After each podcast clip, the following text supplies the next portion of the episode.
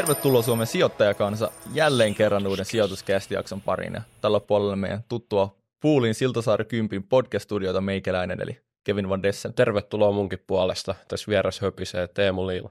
Pöydän toisella puolella f perustaja, Nokian entinen hallituksen puheenjohtaja Risto Siilasmaa. Tervetuloa sijoituskästiin. Kiitoksia. Tervetuloa Risto munkin puolesta. Ihan alkuun muutama lämmittelykysymyksiä. Ensimmäisenä meillä on tällainen, että sä harrastat crossfittiä ilmeisesti. Oh, pitääkö paikkansa ainakin jossain kohtaa harrastit? No mä mielelläni väittäisin, että harrastaisin crossfittiä, mutta tällä hetkellä se on ehkä enemmän tämmöistä ihan perinteistä salitreeniä. Okay. Mutta mä mielelläni palaisin semmoiseen crossfit-mäiseen treenaamiseen. Mulla on vähän polkapäätä leikattu ja hmm. vähän liikkuvuushaasteita, niin vähän rajoittuneempaa just tällä. Niin. CrossFit on siitä aika hyvä, että saa sellaista niinku aerobista vähän enemmän, että se on niin staattista sali, mutta pakko kysyä, että paljon nousee penkistä, mittaatko maksimeita? No en ole kyllä maksimipenkkiä. Viimeksi kun kokeilin, niin taisi mennä 110.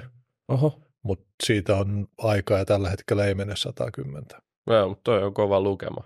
Kyllä. on vetänyt yli 100 ja vielä Kaikki kevyesti. on niin suhteellista, kun Kyllä. niitä yli 200 nostaviakin löytyy no aika joo. paljon. Niin.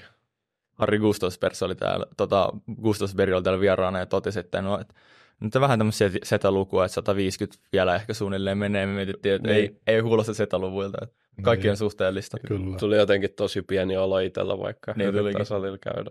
Toinen harrastus, mitä me kaivettiin, että sulla on, niin on luontokuvaaminen. Eikö näin? Se pitää paikkansa. Mikä on magein eläin, minkä sä oot päässyt kuvaamaan itse? Jos ajattelen kuvia laatua, niin ehkä jotkut haukat, josta on saanut tosi kivoja okay. kuvia. Mutta sitten eläimenä, niin ehkä kuitenkin ihan tämmöinen perinteinen suomalainen karhu. Onko semmoista okay. pitänyt odottaa kauan aikaa, että sä oot jossakin majassa niin Joo, venaillut sitä? Luontokuvaus ei ole aamuunisen hommaa, eikä myöskään kärsimättömän ihmisen hommaa. Et sinänsä se niin kuin, näille, näiden kriteerien perusteella sopii mulle äärettömän huonosti, okay. mutta jotenkin mä tykkään siitä kyllä. Ja sitten mä oon aina tietenkin tietokoneiden kanssa tehnyt töitä ja mä aikoina niin koulutin kuvan käsittelyä. Se oli oman yrityksen alkuaikoina yksi tapa saada firmalle liikevaihtoa, jolla pystyttiin maksamaan palkkoja mm. tuotekehitykselle. Ja taideteollisessa korkeakoulussa muun muassa on käynyt pitämässä erilaisia kursseja, ja niinpä mä paljon tykkään siitä, että mä otan kuvia ja sitten siirrän kuvaamani sarvikuonon Lapin lumille – teen erilaisia kuvamontaaseja okay. ja muita vastaavia. Et jos mun Instagram-kuvia käy katsomassa, niin on hyvä varautua siihen, että osa niistä saattaa olla aika vahvasti editoituja. Okay. No niin, mielenkiintoista. Pysytään vielä harrastuksissa, mutta vähän sun Nokia-aikoihin hypätään. Niin mikä on Steven Elopilta paras tekosyy olla tulematta sun kahvakuulla treeneihin? Steven keksi kyllä aina, se oli aina joku palaveri, kun mä yritin ehdottaa, että aamulla käytäisiin kahvakulla treenissä. Jännä juttu, että ne aina, aina osuu sitten siihen kahvakulla treeniin. Joo, se oli enemmän tämmöinen meidän välinen joke. Joo. Okay. Mutta hän ei ollut niin innostunut tästä kulttuurista kuin minä. Okei. Okay. Tuliko se ikinä sun treeneihin mukaan? Ei se, ei se tullut koskaan. Okei. Okay. Okay. me puhuttiin tästä, tota, ennen kuin me alettiin nauhoittaa, niin itse asiassa päästiin jo aika kiinnostavan keskusteluun niin kuin siitä, että niin kuin produktiivisuudesta ja päivien kiireellisyydestä. Ja kun me ollaan ihmetelty sitä, että meillä on täällä tosi menestyneet vieraita ja vieraat, kenen ei tarvisi enää tehdä töitä, öö, ainakaan sen rahan takia.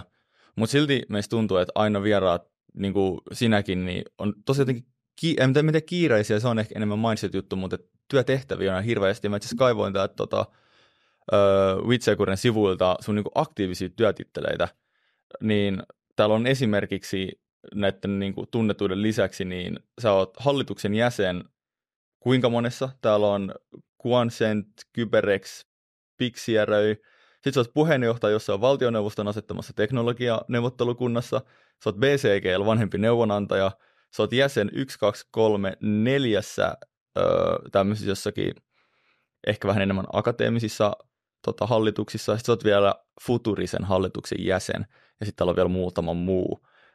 miksi sä oot näin monessa eri asiassa, jos sä tavallaan voisit vaan chillata ja pelata golfia niin kuin tällä hetkellä? Miksi sä täytät sun päivät niin kuin tämmöisillä asioilla? No kun ei ole koskaan tehnyt töitä rahan takia, niin se rahan saaminen ei silloin voi vähentää sun intoa tehdä töitä, Mm. koska se ei alun perinkään ollut parametri tässä kyseisessä yhtälössä.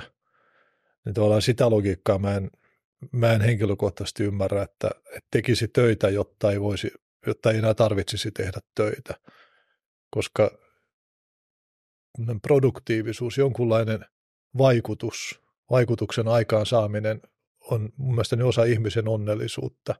Että ihminen tarvitsee sen tunteen, että teen jotain, mistä on hyötyä. Ja se luo, luo tavallaan onnellisuutta, semmoista sisäistä tyydytyksen tunnetta, kun sä koet, että sä oot tehnyt jotain hyvää. Mm. Ja totta kai sitten usein se jotenkin liittyy bisnekseen, Mm. että yrittää saada jotain sellaista aikaa, jolla on impakti, jolloin silloin myöskin euromääräinen impakti. Nämä usein liittyy toisiinsa. Et en mä voi kuvitella, että mä tavallaan lopettaisin työnteon, mutta se työnteko voi olla kovin monenlaista.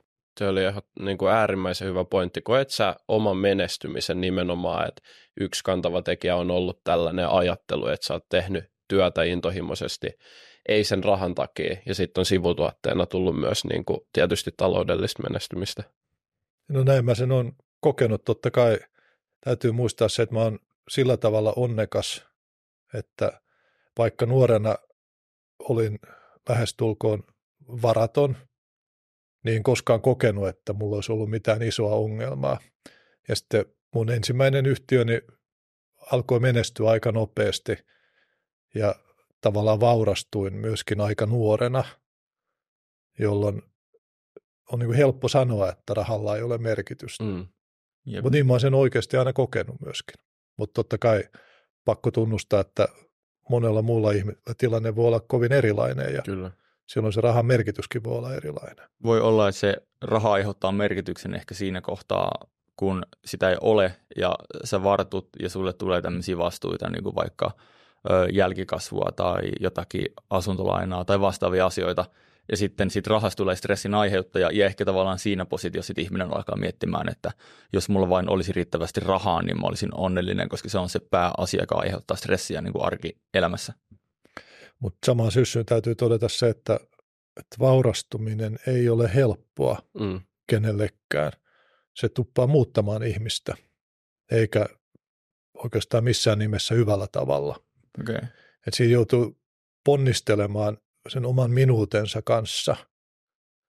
Ja se ei ole ihan helppoa. Et moni siinä myöskin sortuu ainakin joksikin aikaa, ikään kuin muuttuu ikävemmäksi ihmiseksi. Kuvittelee olevansa muita parempi, koska on menestynyt ja vaurastunut. Onko sulle käynyt tälleen? Tai onko se kamppailu Kyllä mä olen, olen sen kanssa kamppailu joo. Siitä syystä mä sen tiedänkin, Joo. Mm.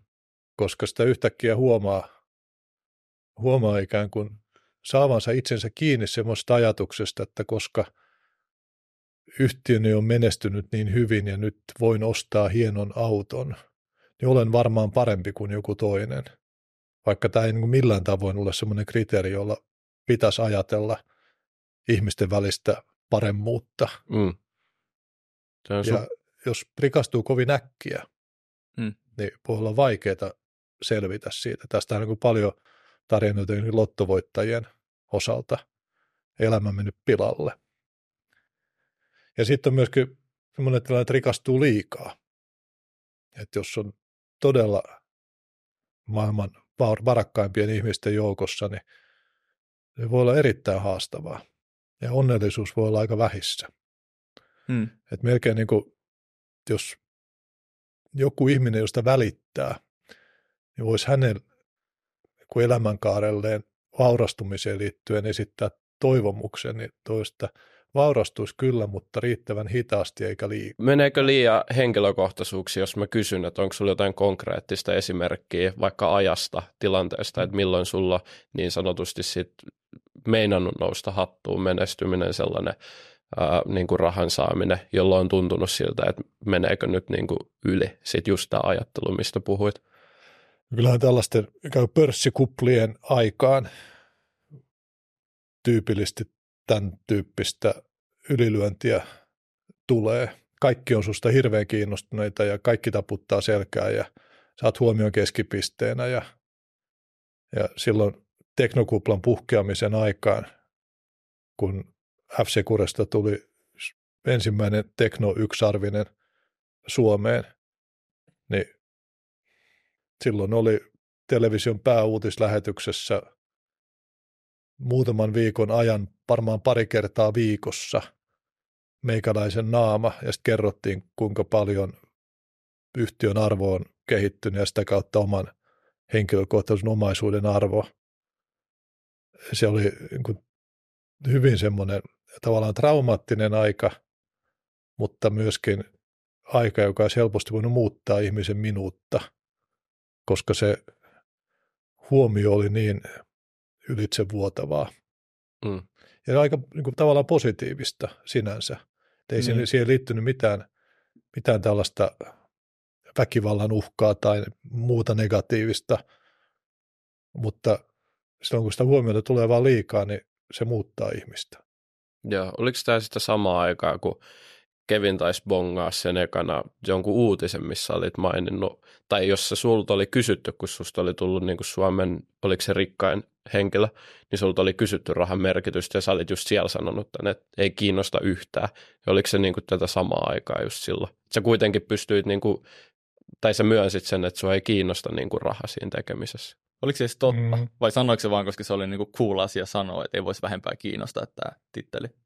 No se kyllä se oli totta, mutta ei se välttämättä ollut koko totuus. Niin.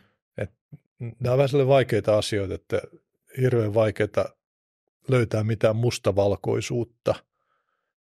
Et raha ei kiinnosta, mutta sitten taas toisaalta, jos sä oot yrittäjä, niin sä haluat sun yritys menestyä ja se menestys tietyllä tavalla mitataan rahassa. Mm. Niin.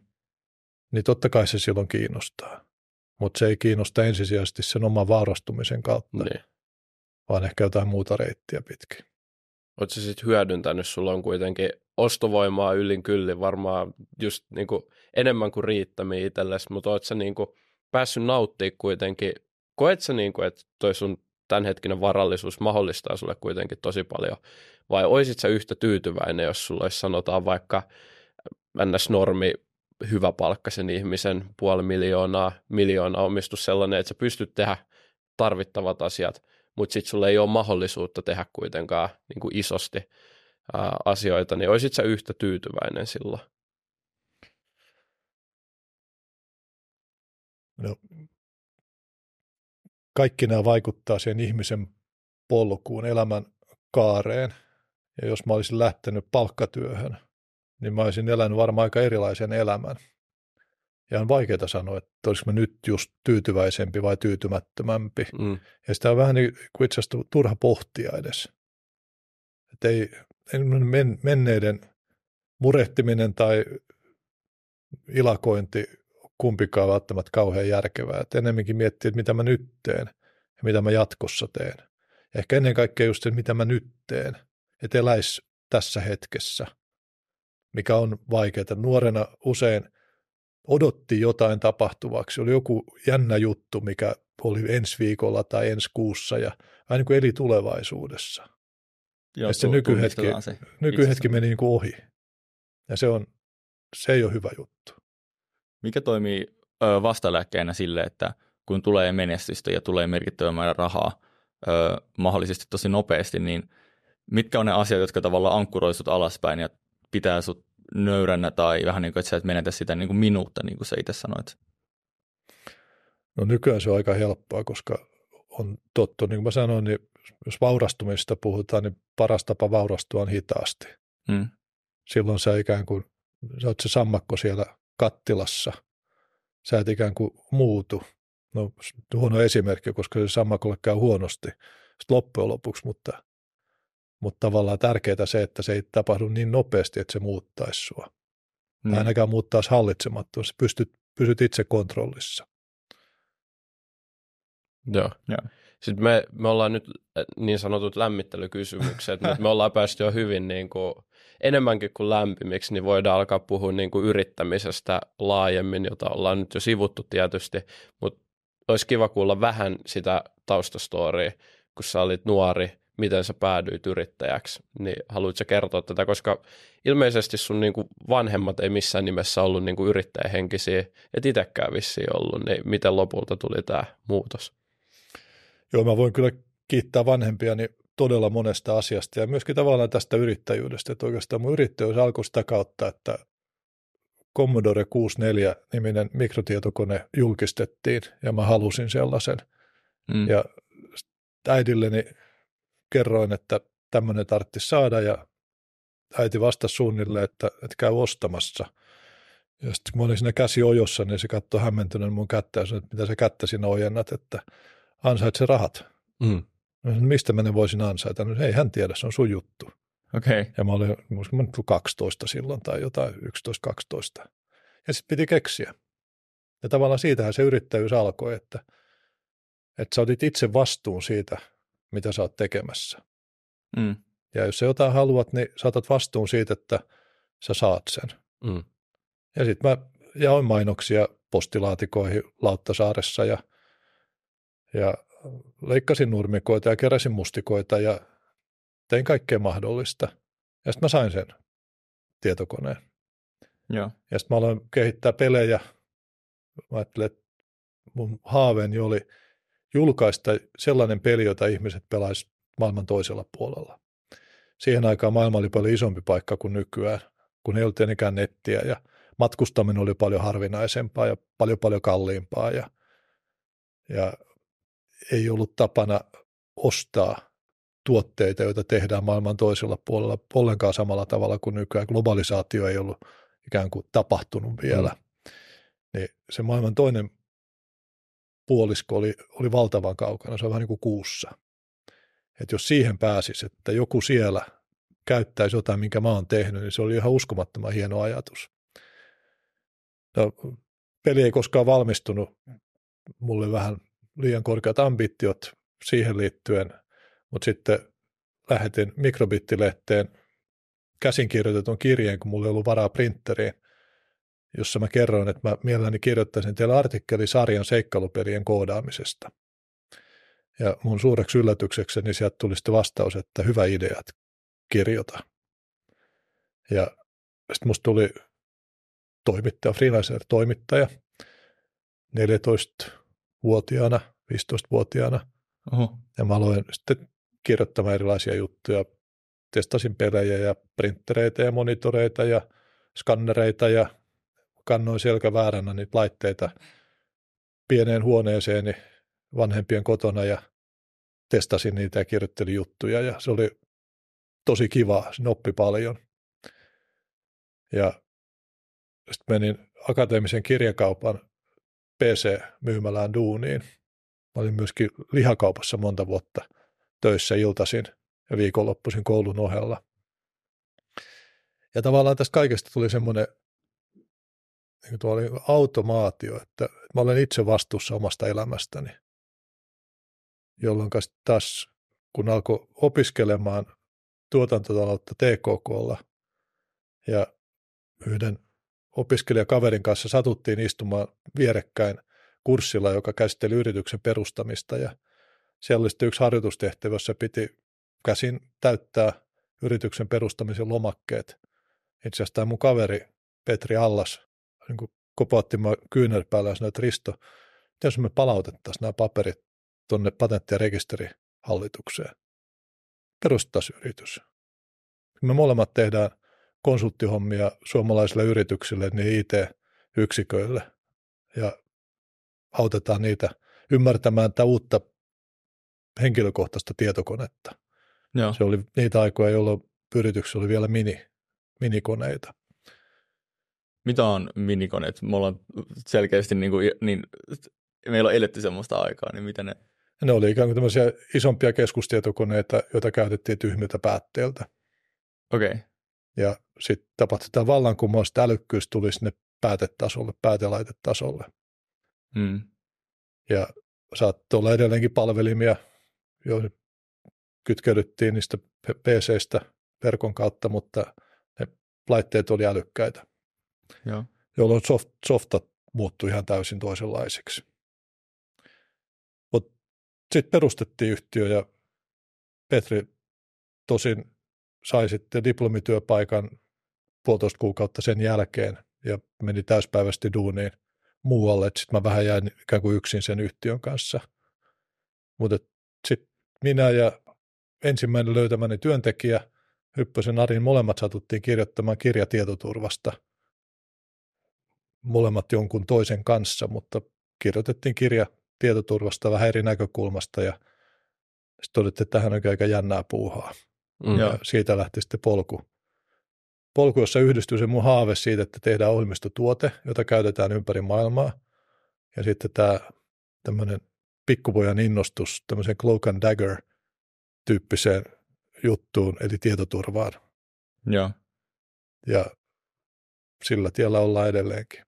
Millaista se oli silloin niin kuin perustaa f noin nuorena? Niin kuin, muistaakseni niitä fiiliksi tavallaan, kun sitten alkoi tulla niin kuin asiakkaita, että näitte, että homma alkaa nyt kasvaa ja toimivaa ja rahaa alkaa tulla, niin millainen se niin kuin oli se, se, se niin kuin, vähän niin kuin ajatustila, mikä silloin nuorena oli? No, niin kuin itsekin viittasit tuossa vähän aikaa sitten, niin silloin yrittäjyys ei ollut millään lailla kauhean houkutteleva ammatti. Se oli semmoisen ihmisen työtä, joka ei ollut onnistunut saamaan oikeita duunia. Että kukaan Joo. ei suostunut palkkaamaan. Sitten oli pakko ryhtyä yksin yrittäjäksi. Ja tuli tyypillisesti kouluttamattomien ihmisten hommaa. Ja niinpä mun äitinikin tosiaankin suunnilleen vielä kuoli vuoteellaan, oli huolissaan siitä, miten hänen pojalleen käy, kun se ei ole vieläkään löytänyt töitä. Mm. Sitä ei ole kukaan ottanut töihin. Ja mulla oli itselläni vähän samanlainen ajatus, mutta sitten samaan aikaan niin mä uskoin teknologian kykyyn muuttaa maailmaa ja teknologiayrittäjyyteen. Ja mulla on, onkin ollut jollakin lailla elämän tehtävänä edesauttaa suomalaista ja pohjoismaista ja eurooppalaista teknologiayrittäjyyttä kilpailukykyiselle tasolle Jenkkien kanssa. Ja paljon on tapahtunut, että silloin Suomessa mm. ei ollut yhtään VCtä ja ei ollut yhtään kansainvälistä softatuoteyhtiötä.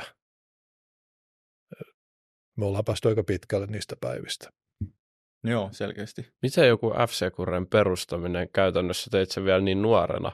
Tällainen tietoturva-alan firma. Nytkin tuntuu musta jotenkin tosi niin kuin mahdottomalta teknologialta, mutta vielä silloin niin kuin kymmeniä vuosia takaperin, niin miten sä oot onnistunut rakentaa jonkun firman, joka niin kuin oikeasti suojaa ihmisten tietokoneita, niin miten se tavallaan, mistä sä oot kerryttänyt ton, ton määrän niin kuin informaatiota tuota varten? No siis kaikki monimutkaiset asiat rakennetaan pala kerrallaan. Kaikki isot ongelmat ratkaistaan pilkkomalla ne pieniksi palasiksi ja ratkaisemalla yksi pala kerrallaan. Hmm.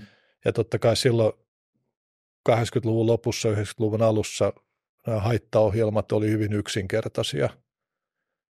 Ja kysymys oli vain siitä, että piti rakentaa ohjelmisto, joka osasi ikään kuin avata kiintolevyltä tai levykkäiltä löytyviä ohjelmatiedostoja ja selvitti, onko se joku näistä tunnetuista haittaohjelmista. Okay. Eli hyvin itse asiassa yksinkertainen juttu. Että haetaan tämmöisiä tunnistustringejä, pala siitä tunnetusta ohjelmasta, vähän niin kuin pala DNAsta. Meillä on olemassa malli, tällaista DNAta me etsitään. Ja sitten saadaan joku DNA, josta, joka käydään läpi, että onko siellä pala, joka mätsää tämän meidän esimerkin kanssa. Mm. Niin sehän on niin teknisesti hirveän hirve yksinkertainen mm. juttu. Ja siitä se lähti. No, kun tämä kaikki rikollisuutta vastaan tapahtuva toiminta on kilpajuoksua, jossa molemmat osapuolet tekee kovasti tuotekehitystä ja rikolliset yrittää löytää tapoja tehdä rikoksia siten, että he eivät jää kiinni. Ja ne haittaohjelmat monimutkaistu aika pian. Ja tuli esimerkiksi polymorfisuus näihin haittaohjelmiin, mikä tarkoittaa sitä, että ne oli salakirjoitettuja, jolloin joka kerta, kun se haittaohjelma teki itsestään uuden kopion, niin se salakirjoitti sen uudella avaimella, sillä tavalla se oli täysin erilainen kuin mikään niistä vanhoista. Enää ei, ei voinutkaan etsiä niitä tämmöisellä yksinkertaisella stringeillä, koska ei, ei ollut tällaista kuin samana pysyvää osuutta. Mm. No sitten piti rakentaa rutiini, joka purkaa sen salauksen. Ja sitten haetaan sitä stringiä siitä puretusta ohjelmasta. Ja niin poispäin ja niin poispäin. Että aina toinen osapuoli keksi jotain, toinen meni vähän ohi ja sitten taas toisen piti mennä vähän ohi ja sitten niistä järjestelmistä tuli aika monimutkaisia. Ja nykyään nämä, tavallaan se teknologia, millä hyökkäyksiä haetaan, niin se on erittäin monimutkaista ja ison työn takana. Että jos joku tyhjästä lähtisi rakentamaan tällaista, niin se on todella iso ponnistus jo tänä päivänä. Mutta silloin 90-luvun alussa niin se oli aika triviaalia. Tuolle toi varmaan menee aika usein, että sit menehään se niin kuin lopputuote, jota on hiottu esimerkiksi niin kuin kymmeniä vuosia, mm-hmm. ja sitten se on silleen, että miten tähän on voitu päästä. Et tulee ihan semmoinen niin idioottiolo, mutta se on totta, että se rikkoo tarpeeksi pennin palasiin, niin sitten sehän ei ole edes niin, niin monimutkaista. Mutta sitten pitää muistaa myöskin se, että joku, mikä tuntuu siltä, että nyt tämä on niin monimutkainen, että jonkun uuden toimijan on todella vaikeaa tämä tehdä, niin sekin on vaarallinen ajatus. Et silloin kun mä menin mm. Nokian hallitukseen mukaan vuonna 2008, niin yksi Nokian johtajista sanoi mulle, että, että nyt kun ollaan, ollaan että 4Gtä tässä kehittämässä, niin se on niin monimutkainen, että jo 3G on lähes mahdoton kenenkään kopioida. Että se on niille yhtiöille, jotka on lähtenyt rakentamaan kännykkäverkkoja, kännyköitä jo kymmeniä vuosia aikaisemmin. Ja ne on 2, 2G toteuttanut, 2,5G ja sitten 3G, niin niillä on se pohja, mille rakentaa. Mm. Mutta jos joku lähtisi uusi tulokas tekemään sitä tyhjästä, niin se on mahdotonta. Ja tämä Nokian ylimmän johdon edustaja sanoi, että ei tule enää uusia toimijoita näille markkinoille. Nämä kännykkävalmistajat on nyt tässä. Okay. Lopun Sitten se, mitä tapahtui, oli se, että, että tuli tämmöinen yhtiö, jonka nimi on Mediatek. Ja he rakensi silloin aluksi 2,5G ja 3G chipsetit, joita ne lisenssioi sitten muille. Ja sitten yhtäkkiä kännykkävalmistaja ei tarvinnutkaan itse tehdä tätä isoa teknistä ponnistusta, vaan kännykkävalmistajat pysty keskittymään pelkästään sen käyttäjäkokemuksen kehittämiseen, mm. jolloin syntyi tämmöinen Shenzhen ekosysteemi Kiinaan, jossa oli tuhansia kännykkävalmistajia, jotka hyödynsivät tätä Mediatekin chipsettiä ja pystyi sen päälle rakentamaan kännyköitä, jotka oli hyvin erinäköisiä toisiinsa verrattuna ja kokeilemaan erilaisia formfaktoreita ja, ja yhtäkkiä se totuus, että ei tule yhtään uutta kännykkävalmistajaa enää, korvautui sille, että niitä tuli tuhansia uusia, koska tavallaan se koko toimialan arkkitehtuuri muuttui toisenlaiseksi. Ei tarvinnutkaan enää itse tehdä sitä tiettyä kovaa ponnistusta ja se huomio keskittyi muihin asioihin, joissa sitten mm. tapahtui vallankumous. Yhtäkkiä tulikin niin kuin valtavasti erilaista toiminnallisuutta ja uusia, uusia juttuja, joilla kilpailtiin. Tuo on mielenkiintoista, miten asiat tuntuu niin absoluuttisilta ja niin kuin itsestäänselviltä faktoilta, kunnes ne ei sitten enää yhtäkkiä olekaan niitä. Se on erikoista, että siis mä oon käyttänyt tota, niin kuin itseni motivointiin tilanteissa, joissa asiat tuntuu tosi epätoivoisilta, vaikka joku vaikea kurssi tai yliopiston hakeminen tai sijoituskästin perustaminen tai kaupallistaminen, niin mä oon aina miettinyt, että asiat tuntuu epätoivoisilta, kunnes ne ei sitten enää yhtäkkiä tunnukaan. Että joku pieni muutos aiheuttaa sinne yhtäkkiä jollakin siellä aidan toisella puolella. Niin tuossa käytännössä kävi sen, mutta sitten se vaan niin kuin kävi vähän niin kuin toiseen suuntaan. Joo, sitten koska toihan on niin kuin äärimmäisen kova ikään kuin, jos vähän niin kuin katsoo analyytikon silmin myös, ja totta kai niin kuin varmaan yrityksenkin näkökulmasta toi on tosi kova kilpailuetu, että sinne markkinalle on tosi vaikea tulla, markkinalle tulon kynnys on kova, mutta sitten toisaalta se kilpailuetu vähän niin kuin murenee siinä, jos yhtiön johto näkee sen liian vahvana kilpailuetuna, eli tällainen niin kuin kulttuurinen juttu.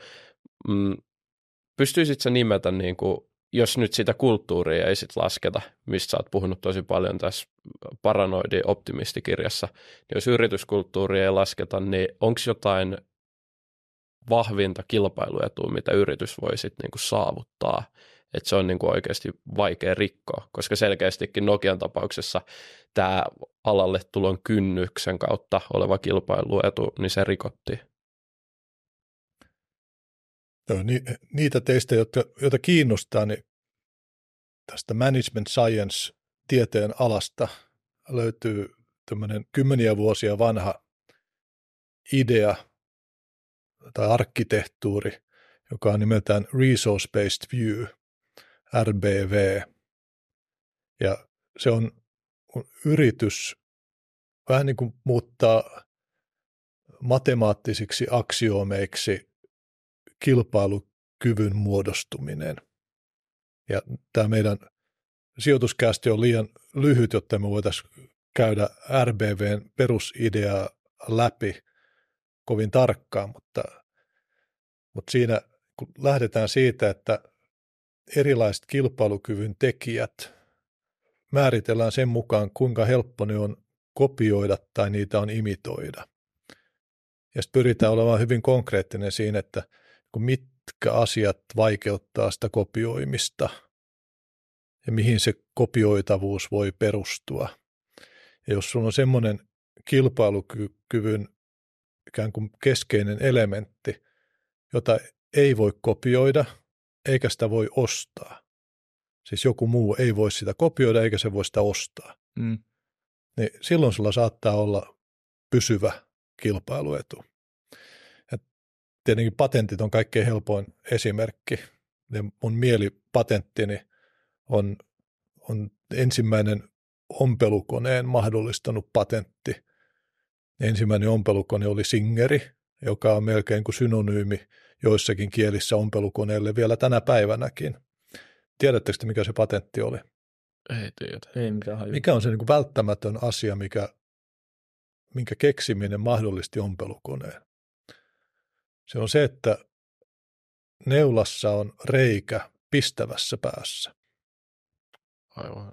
Kun me normaalisti otetaan neula käteen, niin se reikä on siellä takapäässä. Mm.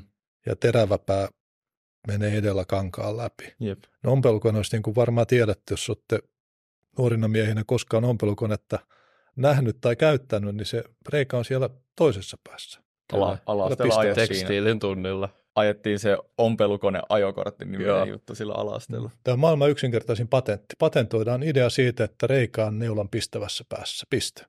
Mitään muuta ei tarvita. Kukaan muu ei voi tehdä ompelukonetta. Mm. Tätä patenttia ei voi kiertää.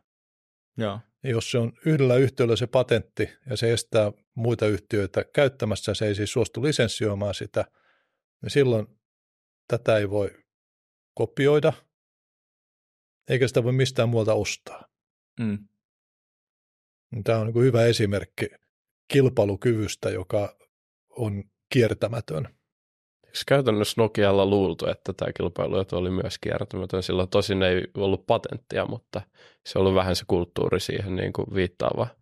No e- eihän Nokialla ollut mitään yksinoikeutta tähän markkinoihin. Niin, Nokia ei. oli vaan maailman suurin kännykkävalmistaja kohtuullisen pitkä ja iso markkinaosuus ja se tietenkin toi paljon valtaa ja voimaa siinä markkinassa. Ja sitten kun sä menestyt niin hyvin riittävän pitkään, niin se, se vaikuttaa suhun, se vaikuttaa siihen yri- yrityskulttuuriin. Sitä on niin mahdoton estää. Ja silloin siinä syntyy semmoinen tietynlainen arroganttius ja complacency. Ei kaikkiin ihmisiin, mutta joihinkin. Mm. Ja kumulatiivisesti se vaikuttaa sit sen yrityksen toimintaan. Mutta sitten taas on pakko todeta, että monet tämmöiset teknologiadisruptiot on sellaisia, joiden estäminen on sen incumbentin toimesta tosi tosi vaikeaa joskus lähes mahdotonta. Mutta tämäkin on taas semmoinen aihe, johon pitäisi su- sukeltaa aika syvälle ja käydä useita esimerkkejä läpi, jotta se oikeasti aukeisi. Mm. Joo. vähän niin kuin kielsin sua äsken sanomasta sen yrityskulttuurin kilpailuetuna. Jos hyppää siihen niin kuin yrityskulttuuriin, niin kuinka vahvana kilpailuetuna sä sen näet? Musta tuntuu, että se on vähän kyseenalainen, että jotkut kyseenalaista, että onko olemassa kilpailuetu, joka on sellainen niin kuin kulttuuri, että kuinka helposti tavallaan kopioitavissa se on, tai miten sä näet tuo asia? No kyllähän yrityskulttuuri aina vaikuttaa yhtiön menestymiseen. Se, että onko se ikään kuin välttämätön menestymiselle, niin ei. Löytyy ainakin paljon yhtiöitä, jotka menestyy erittäin hyvin, joiden yrityskulttuuria me itse pidän aivan sietämättömänä. Ei ainakaan semmoinen yrityskulttuuri, mitä minä pidän hyvänä, ei ole edellytys menestymisellä. Mutta sitten pitää olla muita tekijöitä, jotka on niin voimakkaita, että ne ikään kuin ylittää sen huonon yrityskulttuurin haitat. Hmm. Et teknologia maailmasta löytyy paljon esimerkkejä, vaikka tietenkin Elon Muskin toimintatavoista paljon puhuttu viime vuosina, niin e-, eihän ne kaikki asiat ole kauhean mukavia, eikä hän ole kauhean mukava työkaveri. Mm. Ja sitten jos se yhtiön perustaja, pääomistaja, toimitusjohtaja ei ole kauhean mukava tyyppi, niin kyllähän se nyt vaikuttaa sen yhtiön yrityskulttuuriin. Tai se, että Steve Jobsilla oli, tiedetään, dokumentoituja tilanteita, jossa hän suuttui jollekulle, joka tuli hissiin sisään jollekin olla väärällä tavalla sille, että hän se hissin matkan aikana irtisanoi sen ihmisen. Oikeasti? Antoi potkut. Joo, koska hän, hän oli vaan pahalla päällä ja ei tykännyt siitä, että ei tervehtynyt tai jotain muuta vastaavaa. Mutta silti Apple ja Elon Muskin lukuisat yhtiöt tuntuu menestyvän oikein hienosti. Mm, Mutta mä en halua tehdä töitä semmoisessa yrityskulttuurissa. Okay. Microsoftikin on hyvä esimerkki tästä, että Microsoftin yrityskulttuuri oli pitkään hyvin tällainen niin kuin sisäistä valtataistelua su- suosiva ja siihen kannustava jopa. Että siellä ylin johto puukotti toisiaan selkään. Mm. Ja sitten tuli Satya Nadella uutena toimitusjohtajana, joka muutti sen. Ja nyt Jep. Microsoftin yrityskulttuuri on paljon parempi. No se on, Microsoft on menestynyt valtavan hyvin sen jälkeen, kun Satya Nadella tuli toimitusjohtajaksi. Ja mä väitän, että tällä kehittyneellä yrityskulttuurilla on ollut siihen merkittävä rooli. Mutta Microsoft oli menestynyt tosi hyvin aikaisemminkin sillä vanhalla yrityskulttuurilla, Jep. koska heillä oli tietyt tavallaan tämmöiset mahdottomat ostaa, mahdottomat kopioida kilpailuedut, jotka lähinnä lähti siitä, että heillä oli käytännössä yksinoikeus PCn käyttöjärjestelmään, DOSiin, ja sen päälle he sitten rakensi Windowsin ja pystyi saavuttamaan dominantin aseman. Miten, miten sä sitten niinku rakennat menestyneen yrityksen, se on selkeästi aika monijakoinen kokonaisuus, että sulla voi olla se hyvä tuote tai hyvä yrityskulttuuri tai tosi fiksu ihmisiä vaan, ketkä keksii keinoja.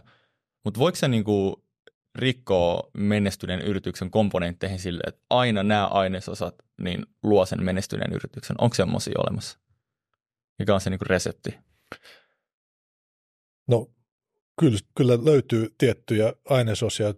Mä tavallaan päätyökseni tänä päivänä teen töitä startuppien kanssa. Haluan tätä elämäni missiota toteuttaa edelleenkin. Ja mä olen sijoittanut vähän yli 50 startuppiin ja katsonut tuhansia erilaisia startuppeja niin jollakin tasolla läpi. Tulee joka päivä ehkä kolme neljä ehdotusta. Okei. Okay. Pitäisi katsoa, tavata, puhua. En tietenkään ehdi kaikkien kanssa tavata tai puhua, mutta enkä kaikkien pitch lue läpi, jos se on joku syy, mikä mua saa kiinnostumaan siitä. Mutta tavallaan näitä kun käy niin paljon läpi, niin oppii ikään kuin hahmon tunnistuksen aika nopeasti, että onko tällä yhtiöllä niitä elementtejä, joita tarvitaan menestymiseen. Mm. Ja niin kliseiseltä kuin se kuulostaakin, niin kyllähän ne ihmiset on kaiken keskiössä, että kuinka vahva se tiimi on. Ja tiimin vahvuuteen niin liittyy muutama asia, jotka ylitse muiden yksi on tavallaan sellainen yrittäjämäinen perinantamattomuus, että tietää, että tulee vaikeita hetkiä. Että onko nämä ihmiset sellaisia, jotka sit vaan sen ylitse pääsemättömältä vaikuttavan ongelman purkaa pieniin palasia ja ratkaisee yhden palasen kerrallaan, ikään kuin pysähtymättä, mm. jäämättä voivottelemaan, vaan sitten vaan mennään ja ratkaistaan. Jos ei tunne, että pystyy ratkaistamaan, niin vaihdetaan suuntaan ja edetään sinne. Tehdään pivotti. Ja toinen, joka liittyy tavallaan tähän ensimmäiseen, on, on tämmöinen dataorientoituneisuus. Että on sisäsyntyinen halu mitata ympäristöä, mitata okay. tekemistä. Ja tavallaan sen datan lahjomattomuus on vähän uskon kappale. Että jos mä oikeasti ymmärrän, mitä tapahtuu, niin mä tiedän, mitä mun pitää tehdä. Ja se myöskin johtaa siihen, että ei tavallaan voi piiloutua tosiasioilta, koska mitottaa sitä ympäristöänsä ja ne mittarit ei valehtele, niin huonot uutiset on väistämättömiä tai ne on, on uutisia, joita ei voi väistää, mm. vaikka haluaisi. Ei voi piiloutua niiltä, jolloin sitten reagoi nopeammin. Mm. Ja jos pitäisi kaksi asiaa sanoa, niin nämä on ne kaksi, että on tämmöinen sisäsyntyinen dataorientoituneisuus ja sitten semmoinen yrittäjämäinen periksi antamattomuus. Näillä pääsee jo tosi pitkällä. Okei. Okay. se itse idea ei ole ehkä niin tärkeä. Voiko se saada niin kuin minkä tahansa idean lentämään? Että et se niin kuin ei ole pakko olla hyvä Kim idea. Väisänen puhuu, ja se, sitä on hauska, koska tulee kahdelta niin kuin menestyvältä ihmiseltä eri näkemyksiä. Kim Väisänen puhuu näin niin kuin tiimiuskovaiset ja hänen mielestä ideaali tärkein. Sun mielestä niin kuin se tiimi on tärkein ja se idea tulee siinä. Tietysti sekin on varmaan sun mielestä tärkeä, mutta se tulee niin kuin siinä, että jos on hyvä tiimi, niin pystyy tehdä vähän huonommastakin ideasta niin kuin loistavan. Niin, niin se vähän on, että se vähän niin kuin, jos sulla on hyvä strategia ja huono execution, niin ei tule mitään. Mm. Jos sulla on huono strategia, mutta hyvä execution, niin saatat menestyä erittäin hyvin. Ja se tiimi on se, joka tekee sen executionin ja se strategia on vähän niin kuin se idea. Mm. Mutta totta kai ideoilla on merkitystä ja tyypillisesti se hyvä tiimi kehittää hyviä ideoita. Se tiimi, joka mitottaa sitä ympäristöänsä ja ymmärtää sen hyvin, usein paremmin kuin kilpailijat, niin löytää sieltä sellaisia tarpeita ja ratkaisuja, joille on markkina. Ja siitä syystä he keksii parempia ideoita. Mutta jos katsoo jotain tai puhuu vaikka jonkun tutkijan kanssa yliopistosta, niin usein heillä on loistavia ideoita, mutta heillä ei ole mitään kykyä toteuttaa sitä. Mm. Ja on toki niin, että jos sitten vaikka itse hyppäisi täispäiväisesti sen idean parissa työskentelemään, niin silloin se niin voisi uskoa, että se menestyy, koska toisi siihen nimenomaan sitä dataorientoituneisuutta ja periksi antamattomuutta ja kontakteja ja verkostoja ja rahoitusta ja kaikkia muuta sitä, mitä tarvitaan. Niin. Mutta jos sä et itse mene siihen, niin ei ole niin yksinkertaista jostakin vaan tempasta – ihmistä, jolla olisi palava halu tehdä just sitä juttua, ja jolla olisi kaikki ne edellytykset ja ominaisuudet, joita tarvitaan. Että tavallaan mä en pysty sanomaan, että jos joku tämmöinen tutkija tulee, että mä voin tuoda sulle sen tiimin siihen ympärille, joka saata menestyä. En mä pysty siitä takaamaan. Joo. Se vaatisi niin valtavaa aikaa ja panostusta, että mä ainakaan vitsisi lähteä siihen, koska sitten mä joutuisin luopumaan tietystä muista asioista tai pettämään lupaukseni jollekulle muille, koska mulla olisi enää aikaa.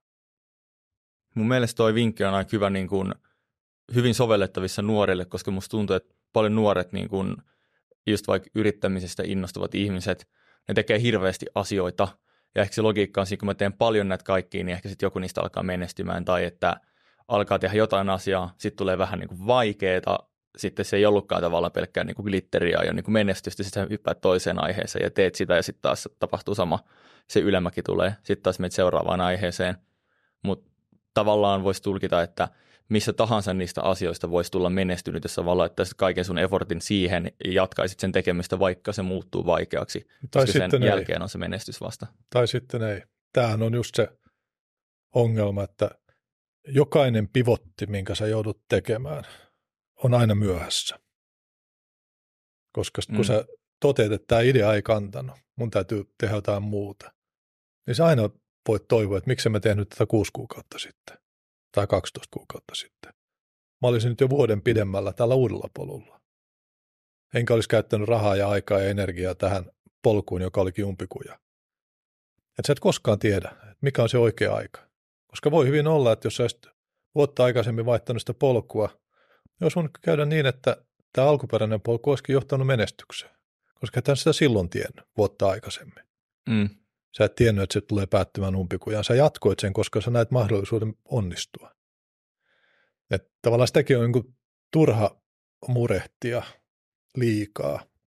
Mutta se dataorientoituneisuus tarkoittaa sitä, että sä yrität luoda siitä markkinasta, siitä ongelmasta ja ratkaisusta ikään kuin mallin, jota sä pyörität päässäsi ja Excelissä ja erilaisilla työkaluilla, joihin sä koko ajan keräät dataa.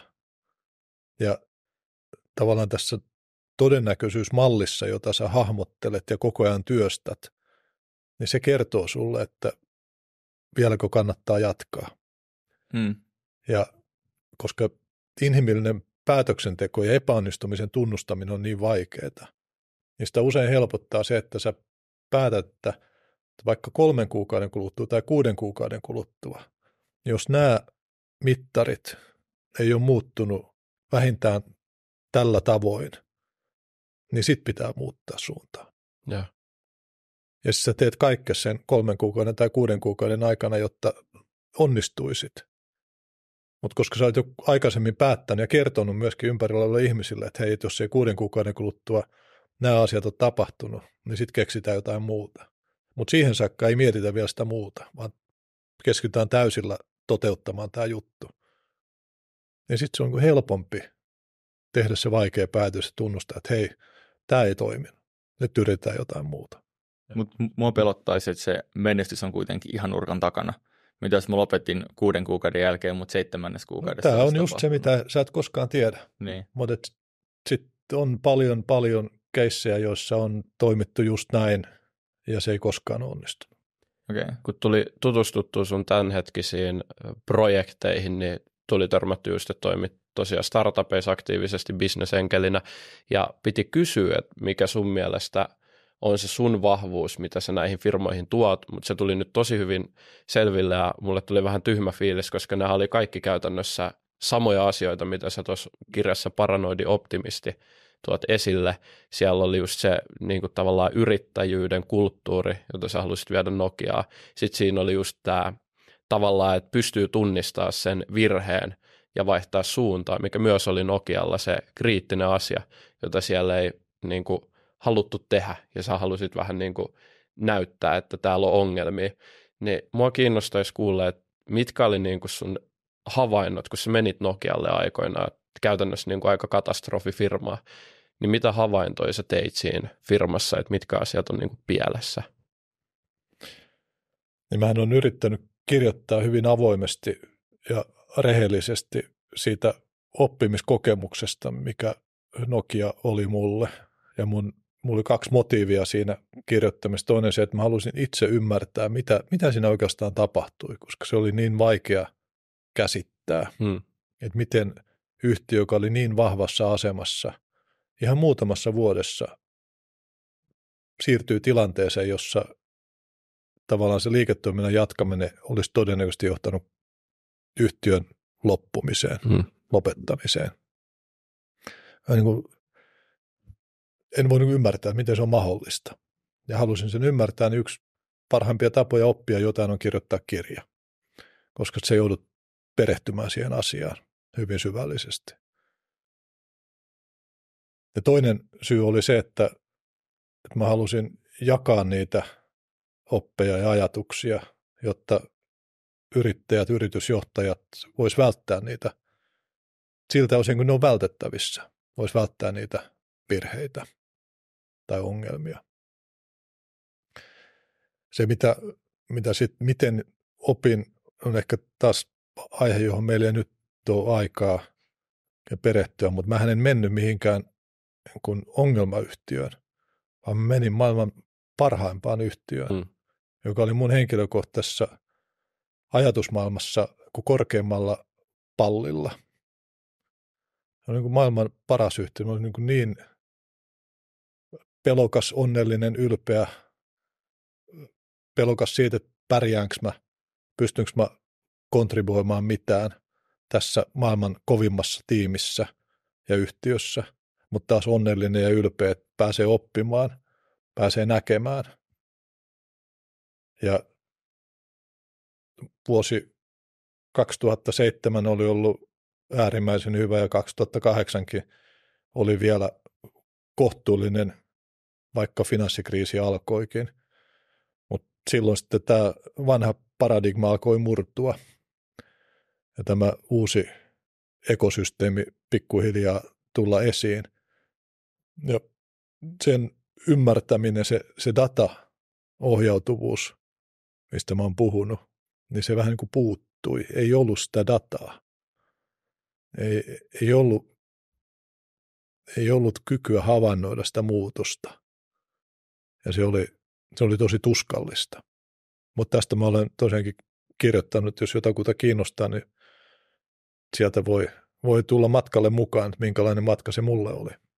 Se on kyllä tosi mielenkiintoinen se Joo, tarina kokonaisuudessa. Kande, kande käydä, tota, meillä on itse asiassa Nextorin linkki, millä saa 45 päivän ilmoitteeksi. Jos haluaa kuunnella, niin käykää ottaa haltuun, se on kuvauksessa. löytyy, joo. Jep. Öö, mä ajattelin jotenkin ehkä vähän silleen niin kuin itsekkäästi, että nyt kun meillä on tämmöinen niin kuin hyvin osaava ja menestynyt ihminen, että sä voisit tehdä vähän niin semmoista coachausta ja auttaa niin sijoituskästiä menestymään. Semmoinen niin kuin live-mini coachaus sijoituskästille. Et meillä on nyt tämä niin kuin talousaiheinen tai ehkä tämmöinen yhteiskunnallinen podcasti, ei liity enää sijoittamiseen. Ja me halutaan kasvattaa niin kuin merkittävä yleisö ja se yleisö luo lisäarvoa ja sen päälle voi rakentaa liiketoimintaa. Ja nyt me ollaan laajentumassa IR-ratkaisuihin niin kuin sisällöntuotannon kautta. Ja tämä on niin kuin se meidän niin kuin lainausmerkeissä hillotolppa. Eli sijo- sijoittajaviestintää, jos termi ei ollut kaikille mm. kuuntelijoille tuttu. Niin, niin, niin onko sinulla jotain, niin kuin, miten sä coachaisit meitä? Miten sä auttaisit sijoituskästiä menestymään? Ja mun oma ideologiani näissä sijoituksissa on se, että mä olen näiden perustajien, foundereiden kumppani. Mä poikkean VCstä sijoittajana siinä, että VCn tärkein asiakas on se heidän sijoittajansa, joka antaa sille VClle rahaa. Koska kun se eka fundi on sijoitettu loppuun, niin on pakko saada kakkosfundi pystyyn ja silloin niiden LPiden eli limited partnereiden eli niiden, jotka sijoittaa sinne VC-fundiin, on pakko olla tyytyväisiä, että ne sijoittaa siihen uuteenkin fundiin. Ja mulla ei ole tällaisia ulkopuolisia asiakkaita. Mun asiakkaita ja kumppaneita on pelkästään ne yrittäjät. Ja silloin tämä kaikki lähtee sitten, mitä ne yrittäjät oikeasti haluaa.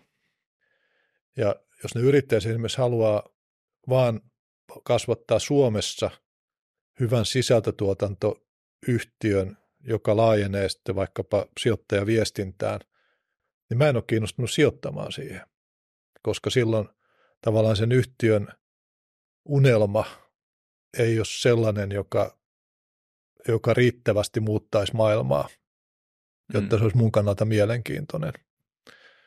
Mutta tämä on se keskustelu, mitä mä kävisin, että mitä te oikeasti haluatte. Onko se, mitä te haluatte, se, että kasvatatte Suomeen sijoituskästistä tie, tietyn yleisön, kuinka suuri se yleisö pitäisi olla, mitä se tarkoittaisi ikään kuin liiketoiminnallisesti, jos te pääsette siihen tavoitteeseen, mitä se edellyttää, mitä se sijoittajaviestintä, minkälaisia palveluita, tuotteita, onko tämä niin teidän välitavoite vai onko se lopullinen tavoite, entä jos olisikin pohjoismainen, entä jos olisi Euroopan laajuinen, voisiko tätä automatisoida jotenkin, että se skaalautuisi kustannustehokkaammin, voisiko tässä olla jotain teknisiä komponentteja, vaikka joku appi mm. joillekin palveluille. Tavallaan tämmöistä sparrausta, että mitä te oikeasti haluatte, mikä se teidän ambition taso on. Ja sitten voi alkaa miettiä, minkälainen polku voisi johtaa sitten siihen ambitioon tai unelmaan, mikä teillä on yrittäjinä. Joo. Tällä hetkellä meidän, se on tavallaan vähän niin kuin ehkä välitavoite, että siis meidän mielestä tämä niin kuin sijoittajasuhdeviestintä on vähän kangistunutta ja ei ehkä niin kuin yksityissijoittajalle tarpeeksi laadukasta, niin me haluttaisiin käytännössä vaan niin kuin muuttaa se ja tuoda kokonaan niin kuin uusi tapa viestiä yhteyden liiketoiminnasta tavallaan, että oikeasti tavalliset ihmiset niin kuin kiinnostuu sijoittamisesta ja, mm. ja lähtee levittämään sitä eteenpäin öö, tämmöisen niin kuin lyhyt videoformaatin kautta, joka on kiinnostavasti tuotettu. Ja se musta tuntuu, että se on tällä hetkellä vähän niin kuin välitavoite, koska niin kuin me ei tiedetä, että kuinka iso se sijoittajasuhde viestinnän maailma on ja mitä kaikkea niin kuin vaikka suuren asiakaskunnan saaminen tälle kentälle niin kuin mahdollistaisi meille. Että totta kai meillä on mielessä kaikkea, niin kuin, että voiko se rakentaa jotain niin kuin softaa ja applikaatiota ja palvelua ja tämmöistä, mutta se juttu on tavallaan, että koska me vasta astutaan sinne, niin sitten meillä ei ole vielä niin paljon informaatiota, että mitä siellä alalla voi edes tehdä. Mm. Mutta tämä olisi tapa niin kuin, rakentaa asiakasryhmä jollakin tavalla, joka me uskotaan, että on aika arvokasta. Mä itse näen tulevaisuuden, jossa viiden vuoden päästä, jos ihminen haluaa tutustua uuteen yhtiöön, niin se ei tee sitä katsomalla pitkäveteistä ö, haastattelua tai lukemalla 50 sivun yhtiöesittelyä, vaan se katsoo 60 sekunnin kiinnostavasti, kiinnostavasti tuotetun videon, joka tiivistää, mitä se yhtiö tekee, ja siitä se lähtee. Ja jos tavallaan tämä on se meidän tuote, ja kaikki on siinä messissä, ja aina kun ihminen haluaa selvittää jotain yhtiöstä, niin se aloittaa sen sijoituskästin tuotteesta, niin tavallaan, että siihen päälle on mahdollista rakentaa siistä juttuja. Ja se haaste tässä ihan mun henkilökohtaista näkökulmasta on se, että, että jos te olette sen yhtiön apuri, jotta se yhtiö pystyy mielenkiintoisella tavalla kertomaan itsestäänsä, niin te ette ole puolueettomia. Te ette ole enää sen kuluttajan, sen sijoittajan edustajana. Mm. Vaan silloin te niin syötätte sille sijoittajalle, potentiaaliselle sijoittajalle jotain tarinaa, joka ei välttämättä ole totta. Tai se on ainakaan koko totuus. Tai se on vääristynyt jollakin lailla. Että se ensimmäinen kysymys teillä varmasti on se, että ke, kenen, kuka on teidän asiakas? Onko se teidän kuuntelija vai onko se se yritys? Mm. Se ei oikein voi olla molemmat. Ja jos se on se kuuntelija, niin silloin teidän pitäisi tehdä ikään kuin analyysiä olematta välttämättä rahoitusvalvonnan alaisuudessa tai re, sertifioitu regulo, reguloitu yhtiö toimia tässä. Ja se onkin sitten vaikeaa.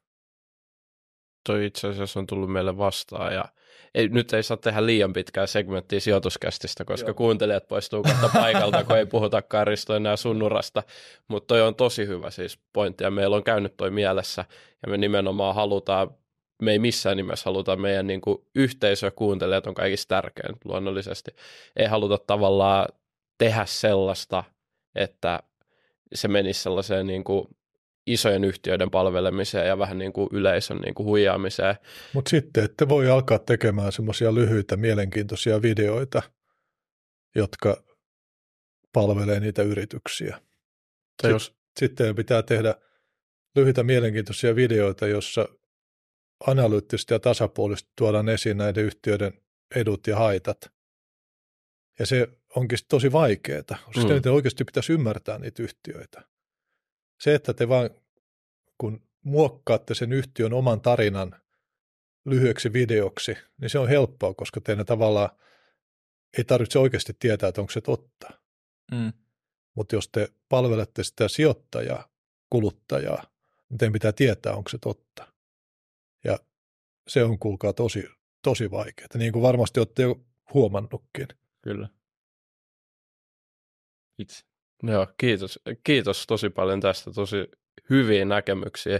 Joo. Koetaan kyllä, että tämä oli just sitä, mitä tavallaan tarvittiinkin ja toi on tosi hyvä pointti. Eilen itse asiassa viimeksi puhuttiin tästä, että se, että jos me lähdetään tähän, niin yksi periaatteessa aika välttämätön polku on myöskin tehdä yhtiölle selväksi, että me lähdetään tekemään silloin analyysiä ja meidän mihinkään sisältöön, jos meillä on vain faktat, siis tietysti faktat pitää olla oikein, mutta tavallaan, että yhtiöillä ei olisi ikinä mitään kosketuspintaa meidän sisältöön ja kukaan yhtiö ei saisi vaikuttaa siihen, mitä me videolla sanotaan jotta se olisi aito ja rehellistä meidän kuuntelijoille – ja se olisi ikään kuin analyysi. Sitten tässä tulee ne haasteet, että me tarvitaan lisää apukäsiä.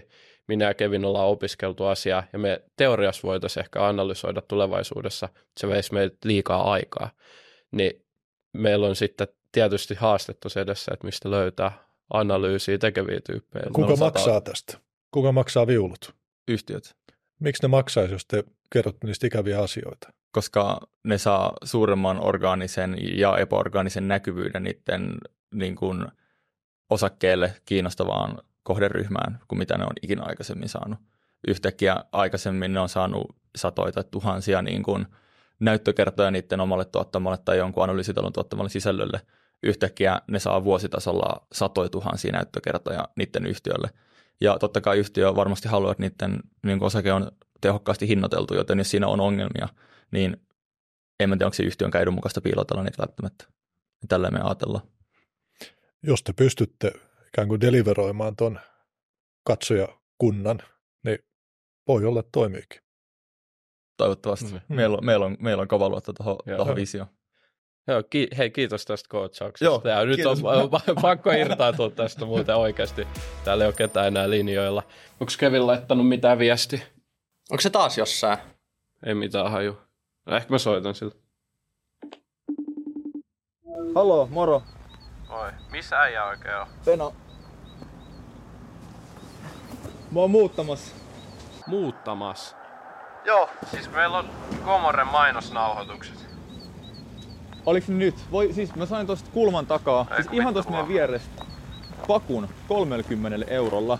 Ja Kela, meillä ja, on se 30... Mutta sitten muuttamassa mihinkään ja meillä on töitä. Ei siis mä, mun on pakko ottaa friendiin, kun friendi muuttaa tässä lähellä 30 euroa paku 30 euroa alennus meidän koodille, sijoitus 30. Se oli ilmainen paku iltapäiväksi tänään Gommoreille. Joo. Ihan tosta vieressä. Kela. Joo. Ensi kerralla vaan sit töihin. Muutat ihan vapaa-ajalla sit saatana kavereiden kanssa. No oli semmonen diili, ettei pystynyt kyllä. Halo? Hei. Joo. Minä meni. Mä lähden nyt himaan. Onko siellä ketään? Jos siellä on, jos, jos rekki on päällä joku kuulee siellä studiossa, niin meillä on Gomorel tarjous. Sijoitus 30. 30 euroa alennusta. Tämä pako oli käytännössä tänään ilmanen sillä 30 euroa alennuksella. Se on oikeasti hyvä diili. Meillä on linkki kuvauksissa, käykää ottaa haltuun. Ei varmaan muuta.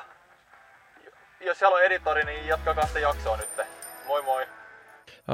Nouseeko sulle jotain kysymystä? Meillä on yksi klassikkokysymys ainakin jakson loppuun, mutta jos sulla on joku yrittämiseen liittyvä Risto. No, mulla, mulla on vähän niin kuin, Risto, tuohon sun uraan liittyvää, että kun vähän puhuttiin siitä, että miten säkin teet tällä hetkellä paljon asioita, koska sä haluat nähdä niin kuin positiivista vaikutusta maailmassa ja, ja sen takia sä niin nytkin teet töitä, vaikka niin kuin todettiin, niin sun ei tarvitsisi tehdä töitä. Sä voisit pelaa golfia ja niin kuin, tehdä vaikka pelkästään sitä luontokuvaamista ja crossfittiä. Mutta jos miettii, että sä teet kuitenkin nytkin varmaan suhteellisen pitkää päivää, jotta sä näet jonkinlaista vaikutusta maailmassa, niin mikä on se perintö, jonka Risto Siilasmaa haluaa niin kuin jättää tähän maailmaan? Millaisena sä haluat jättää maailman niin kuin suhteessa siihen, että millainen se oli, kun sä tulit tänne?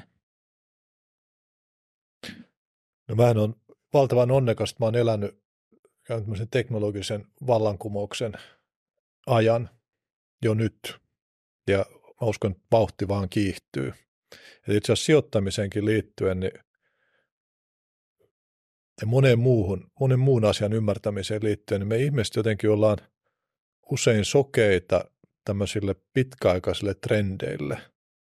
Me saatetaan ymmärtää, että vaikkapa nyt Suomessa, mikä tämä meidän väestörakenteen muutos on ollut ja tulee olemaan, mutta esimerkiksi tämän kestävyysvajeen sellainen hahmottaminen, että sille tehtäisiin jotain, on osoittautunut täysin mahdottomaksi suomalaiselle yhteiskunnalle ja politiikalle.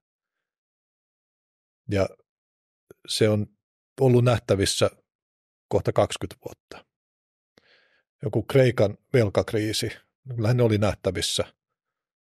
Kreikan velkaantuneisuus ja sen kehitys kymmeniä vuosia ja sen julkisen sektorin paisuminen ja oli täysin selvää, että mitä tulee tapahtumaan. Siitä huolimatta valtava määrä isoja sijoittajia, maailman suurimpia velkasijoittajia kärsi sijoitettua Kreikan velkapapereihin just ennen romahdusta.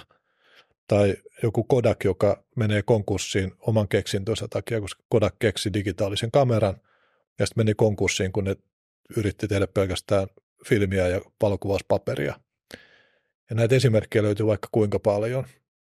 Ja yksi tämmöinen trendi, jota mä olen itse yrittänyt hahmottaa, on se, että kuinka paljon arvoa teknologia luo maailmassa. Ja mä oon yrittänyt siihen löytää ikään kuin hyvän proksin, joka mittaisi tätä. Ja vähän puutteellista tiedoista tämä saattaa olla, että nämä luvut on harhaanjohtavia, mutta ne pitäisi olla niin suunnilleen oikeita. Mä yritin selvittää, että kuinka paljon kaikki maailman julkisesti listatut teknologiaosakkeet on kasvanut arvona viimeisen kymmenen vuoden aikana. Ja kymmenen vuotta sitten, 2013, teknologiaosakkeiden arvo niiden lähteiden mukaan, mitkä mä löysin, oli 5 triljoonaa. Ja nyt 2023 keväällä, kun mä tämän laskin viimeksi, niin ne oli 24 triljoonaa. Hmm. Eli 19 triljoonaa oli tullut lisää. 400 prosenttia. Tämä vähän yli 400 prosenttia. Samaan aikaan kaikki muut toimialat oli kasvanut noin 40 prosenttia. Eli teknologian arvonluonti oli ollut kymmenkertaista. No nyt me ollaan just sillä kynnyksellä, että tekoäly esimerkiksi alkaa oikeasti vaikuttaa kaikkiin toimialoihin, kaikkeen tekemiseen. Kvanttilaskenta on niin kuin just lähestymässä tilannetta, että ensimmäisiä jotain hyötyjä saadaan. Ja seuraavan kymmenen vuoden aikana ehkä aletaan nähdä enemmän aitoja reaalisia hyötyjä. Joku CRISPR-teknologiana, siis geenimanipulaatio, on ihan uusi teknologia, sillä on niin kuin valtavia potentiaalisia mahdollisuuksia. Se, miten energiaa on saatavilla, on mullistumassa.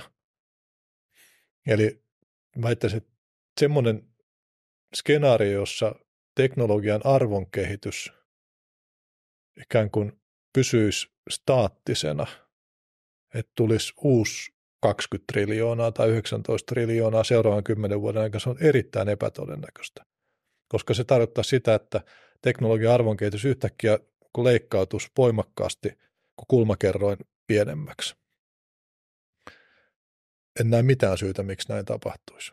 No jos se kulmakerroin pysyisi samana, niin uutta arvoa tulisi 60 triljoonaa seuraavan kymmenen vuoden aikana. Ja tämä tarkoittaa sitä, että se ikään kuin käyrän kiihtyvyys merkittävästi pienenisi. Ja nyt me oltaisiin niin nähty se nopein kiihtyvyys, ja mä oikein niin sitäkään ymmärrä, miksi näin olisi. Mutta ollaan konservatiivisia ja oletetaan, että se on vain se 60 triljoonaa. Niin tämä on semmoinen niin makrotrendi, joka sijoittajalle on asia, suurin osa sijoittajista ei ole ajatellut ollenkaan. Ajatellaan vaan, että, että se Apple on niin kallis yhtiö ja Microsoft on niin kallis yhtiö ja Amazon on niin kallis yhtiö ja mikä nyt sitten vaan tuleekin mieleen, ei kannata sijoittaa, koska ne on niin kalliita. Mutta sitten kun katsoo tätä makrotrendiä, niin voi todeta, että teknologiaan kyllä kannattaa sijoittaa, koska siellä onnistumisen mahdollisuudet on paljon paljon suuremmat kuin millään muulla toimialalla sijoittajana. No tätä dataa löytyy valtavasti muutenkin, kuin kaikkeen mahdolliseen liittyen. Niin jos haluaisi sijoittajana tehdä hyviä sijoituksia, niin kannattaisi tämän tyyppisiä asioita katsoa ja perehtyä niihin silloin helpommin on ikään kuin laivassa, jolla on vahva myötätuuli takanaan. Mm. Sen sijaan, että on laivassa, joka on tyvenessä tai vastatuulta vasten purjehtimassa. Joo. Onko sinulla itsellä halua kertoa meille, että minkälaisia osakesijoituksia sä oot tehnyt tietysti f ja tällaisten niin kuin sun jättiomistusten lisäksi, niin harrastat sä osakepoimintaa ihan niin kuin pikkaamalla pörssifirmoja? En. En, en harrasta. Otatko mitään Mut, näkökantaa osakemarkkinoihin? Otan. Että esimerkiksi tuossa koronan kynnyksellä 12. päivä helmikuussa oli just lähtenyt Japaniin ja siellä ollessani ymmärsin, että mä en, mä en niin näe mitään skenaariota, jossa seuraavan kolmen kuukauden aikana osakekurssit voisi nousta. Koska juuri tämä pandemia ajattelu oli kuulemassa läpi, että ehkä tulee pandemia. Ja oli mielestäni ihan päivän selvää, että seuraavan kolmen kuukauden aikana ei voi syntyä varmuutta siitä, että pandemiaa ei tule. Jos on semmoinen tilanne, jossa ei ole mitään skenaariota, missä osakekurssit voisi nousta, niin mitä se kannattaa tehdä? No sun kannattaa myydä kaikki osakkeet pois. Koska jos käy niin, että osakekurssit pysyy samana, niin sä voit ostaa ne samat osakkeet takaisin kolmen kuukauden kuluttua Jep. samalla hinnalla. No jos ne romahtaa 40 prosenttia, niin sä voit edelleenkin ostaa ne samat takaisin ja vielä aika paljon enemmän sillä samalla hinnalla. Koska sä et nähnyt semmoista skenaariota, että osakekurssit vois nousta. Ja nämä on myös semmoisia tyypillisiä asioita, että kun jotain on tapahtumassa, niin ihmisten on vaikeaa ajatella, että mitä tämä tarkoittaa, mitä tämän tapahtuman seuraukset ovat. Että mitkä on mahdollisen pandemian tai edes pandemian pelon seuraukset vaikkapa turismille, kannattaisiko sortata risteilyyhtiöitä, tai mitkä sen seuraukset on lääketeollisuudelle, kannattaisiko ostaa tietynlaisia lääketeollisuusyhtiöitä. Mm. Tai sitten puhumattakaan näistä niin kuin pitkistä trendeistä, mistä mä, mihin mä äsken viittasin. Niin kun, aina kun tulee joku uusi datapiste, niin sä voit miettiä, että mitä tämä oikeasti tarkoittaa. Mitkä tämän, kun ensimmäisen tason seuraamukset on tai vaikutukset on, mutta entäs sitten ne, niiden ensimmäisen tason vaikutusten, mitkä niiden vaikutukset on toisella tasolla. Ne ehkä jopa mennä kolmannelle tasolle miettimään. Ja voi olla, että sieltä löytyy joku juttu, mikä iskee sijoituskästiin. Joko luo ison mahdollisuuden tai ison uhan. Mutta se ei tule ensimmäiseksi mieleen, koska me ei tavallaan niin me kuullaan uutisista, että nyt itärajalla tapahtuu jotain. Mutta me ei niin loogisesti lähdetä pohtimaan, että mihin se voi johtaa. Mitä vaikutuksia sillä on ensimmäisellä tasolla toisella tasolla. Miten sä Risto kehität noin hienon kyvyn ottaa askel taaksepäin näissä tilanteissa ja hahmottaa se kokonaisuus ja ne syy-seuraussuhteet tässä maailmassa, missä on niin, niin valtava loputon määrä semmoisia pistemäisiä niin muuttujia ja ärsykkeitä. Me just toissapäivän soitin Teemulle joskus illalla tässä sillä lailla, että kuinka vaikeaa meidän on, melkein päiväpäivät vaikeampi hahmottaa vaikka sijoituskästi yrityksenä kokonaisuutena niin isot tärkeät linjat, kun me tehdään semmoista daily grindia niissä pistemäisissä ongelmissa, mitkä saattaa olla tosi niin kuin epärelevantteja sen ison kuvan kannalta. M- miten sä kehityt siinä ison kuvan hahmottamisessa? No tämä on nyt todella monelle yritysjohtajalle iso haaste, koska sä oot niin syvällä siellä metsässä, että sit mm. sä et mm. enää näe sitä metsää puilta, sä näet vaan paljon puita. Jep. Ja se on vaikeaa kaikille, ihan, ihan jokaiselle. Ja tietenkin ensimmäinen askel sen kanssa selviytymisen on se, että ymmärtää, että se on vaikeaa, jolloin sen kanssa pitää ponnistella. Että pitää niin hakea mahdollisuuksia saada perspektiiviä ja objektiivisuutta. Ja se voi tapahtua esimerkiksi menemällä puhumaan jonkun täysin ulkopuolisen kanssa. Se voi tapahtua lähtemällä matkalle maailman toiselle puolelle. Mulle itselleni esimerkiksi lentomatkat on tosi hyviä tämän tyyppisen pohtimisen paikkoja. Ai joo.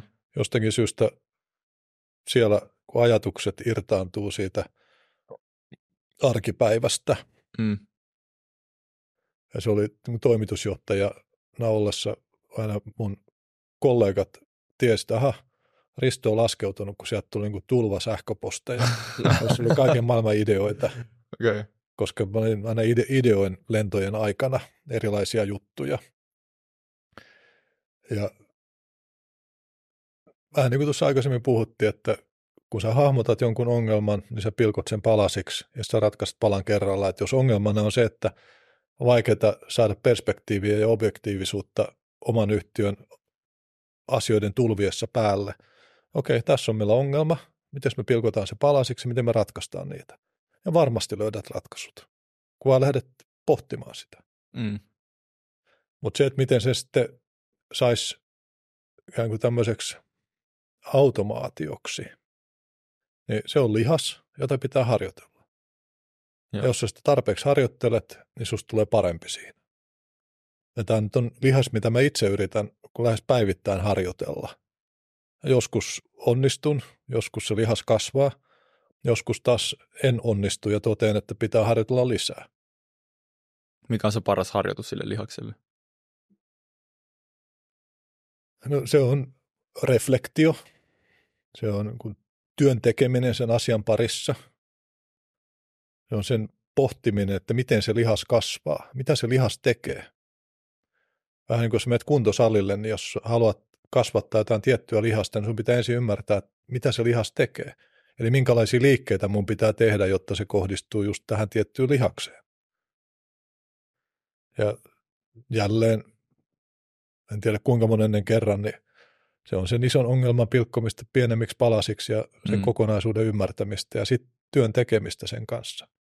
Mutta mä esimerkiksi tuossa viikonloppu, pari päivää sitten opetin tämmöisen oman chat-GPT-version. Chat-GPTssä on nyt tämmöinen mahdollisuus tehdä siitä kustomoituja versioita aika helposti. No, ne on ihan huikeita. Ja mä tein tämmöisen tulevaisuuden ennustuskoneen. Ai jaa. Onko se vaikea tehdä?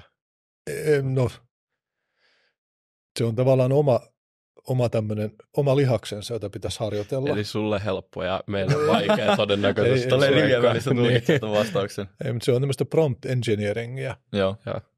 Että jos, jos ymmärtää, miten se toimii, niin pystyy tehokkaammin kertomaan sille, mitä me halutaan. Hmm. Ja sitten taas joku, joka tekee sitä ensimmäistä kertaa, niin ei, ei löydä niitä oikeita ilmaisuja, jotka tehoaa just siihen chat GPT, että se tekee sitten se, mitä sä luulit haluavas. Mutta ei se nyt vaikeaa ole. Mutta siinäkin voi olla niin huono tai keskihyvä tai, tai tosi hyvä, riippuen kuinka paljon sitä harjoitellaan, kuinka paljon sä oot miettinyt, että hei, miten tämä nyt toimikaan. Kun mä halusin tuommoista, mä tällainen sanoin sille, ja sitten tulikin jotain muuta ulos, niin mistä se johtuu? Ja sitten kokeilee toisella tavalla, että hei, tämä toimii paremmin. Ja sitten lukee, mitä muut on kokenut. Ja katsoo jotain YouTube-videoita, missä joku kertoo, että kun mä näin sen, tein, niin se toimi tosi hyvin. Eli sä harjoittelet ja reflektoit ja kasvatat sitä lihasta.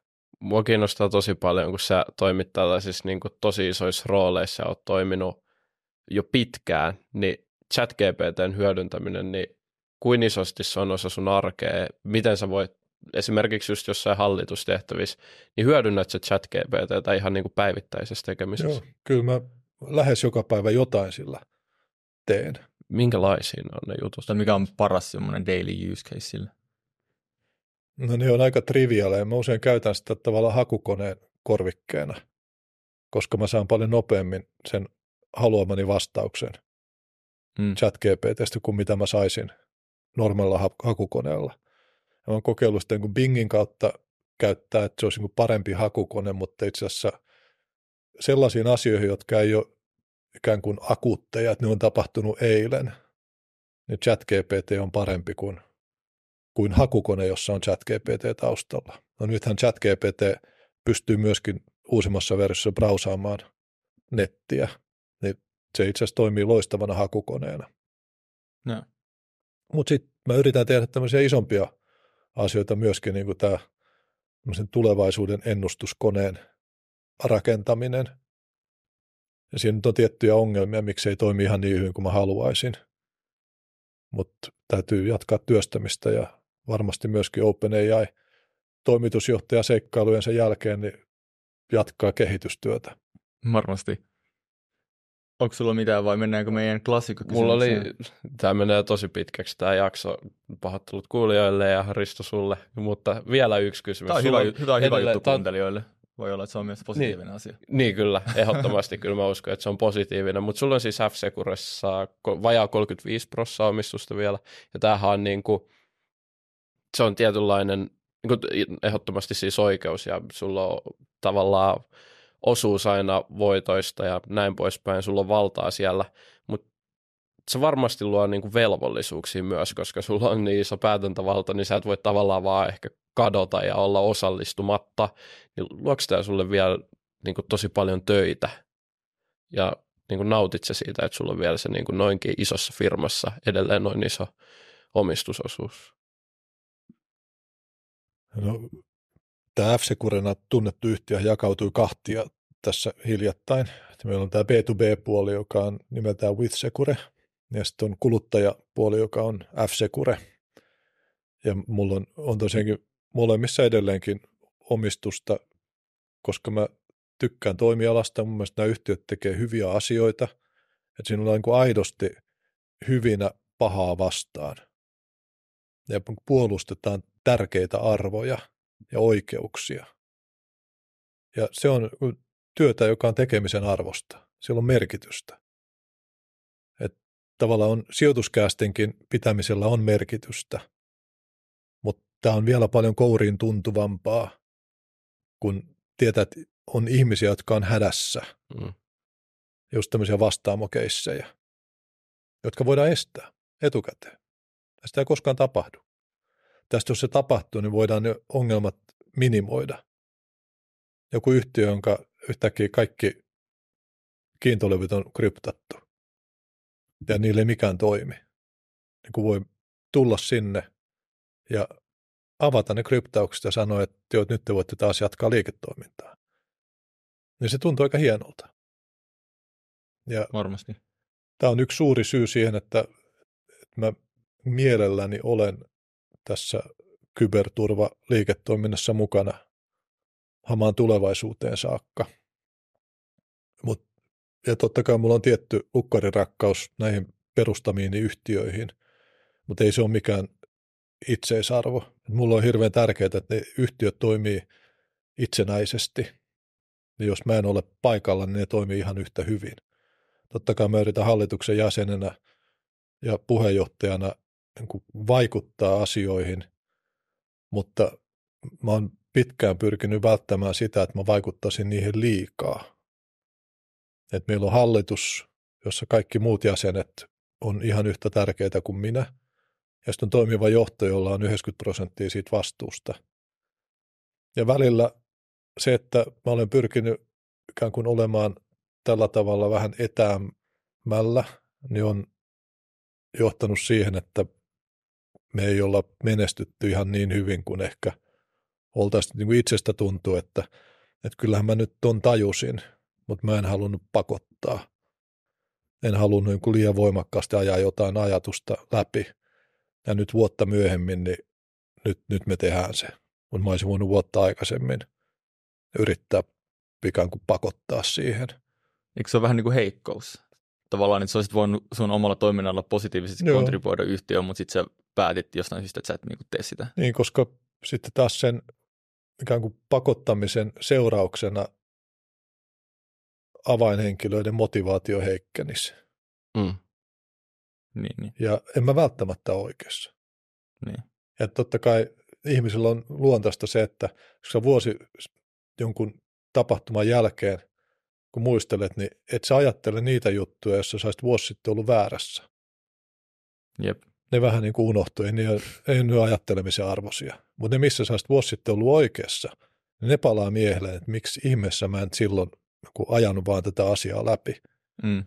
Et vaikea sanoa, että mikä se nettovaikutus sitten loppujen lopuksi olisi ollut, mutta mulle on hirveän tärkeää se, että, että nämä yhtiöt toimii ikään kuin niillä ei olisi yhtä suurta osakkeenomistajaa. Hyvä pointti. Onko meillä meidän klassikkokyssäri? Klassikkokyssäri vuoro varmasti. Tämä on yleensä aika epärelevantti jakson aiheen kannalta. Nyt on vähän epärelevantti, mutta musta tuntuu, että on Risto sulle aika relevantti kysymys. Me kysytään tämä kaikilta vierailta. Eli mikä on nyt niin kuin Risto Siilasmaan mielipide kryptovaluutoista? siis kryptovaluutat on itse asiassa niin hyvä esimerkki näistä pitkän aikavälin trendeistä ja tästä ajattelun heikkoudesta, mistä mä puhun, koska mä itse – 90-luvulla luin tämmöisen kirjan, joka nimeltään Applied Cryptography, tämmöisen Bruce Schneierin kirjoittama alan klassikkoteos, joka on siis yliopistojen oppikirja. jossa kerrottiin algoritmitasolla yksityiskohtaisesti ihan kaikki ne asiat, mitä Bitcoinin tarvitaan. Ja tämä kirja julkaistiin 90-luvulla, 90-luvun alkupuolella. No sitten Nakashi Sakamoto yllättää koko maailman 2010, 9, koska se nyt oli sitä paik- sillä paikkeilla, tekemällä jotain, jonka Bruce Nair oli kirjoittanut kirjaksi jo 15 vuotta, 20 vuotta aikaisemmin. Ja sadat tuhannet tai miljoonat opiskelijat maailmassa on lukenut sen kirjan. Ja nyt yhtäkkiä sitten tuli tämmöinen vallankumous. Miksi, miksi piti odottaa 20 vuotta? Miksi oli niin yllätys? Tämä on niin hämmentävää, että on olemassa tietoa, jota kun miljoonat ihmiset tietää sen asian, kukaan ei tee mitään. Kunnes sitten yksi tekee, ja se on aivan nero. Mm. Vaikka kaikki sen tiesi, tai niin moni sen tiesi. Et tavallaan se kun teknologia siellä alla, niin se on musta tosi mielenkiintoista ja hienoa. Mutta se on valuutta, se on sähköistä rahaa, se ei ole sijoituskohde. Et se, että sen valuutan arvo kasvaa ikään kuin se olisi sijoituskohde ja sillä spekuloidaan, niin sitä mä en ymmärrä ollenkaan. Ja mä en niin halua koskea pitkällä tikullakaan siihen. Joo, eli Mut, se irrottaisit sen kurssikehityksen siitä niin kuin alla olevasta teknologiasta ihan täysin tavallaan siinä tarkastelussa. Joo, mä näen sen teknologian käyttöarvon ja uskon, että sähköinen raha varmasti yleistyy. Ja se raha on jo tällä hetkellä sähköistä Jep. ihan ylivoimaiselta valtaosaltaan. Mutta sitten taas tämmöinen spekulatiivinen sijoituskohde, niin se on mielestäni väärin. Se on ihmisten huijaamista. Hmm.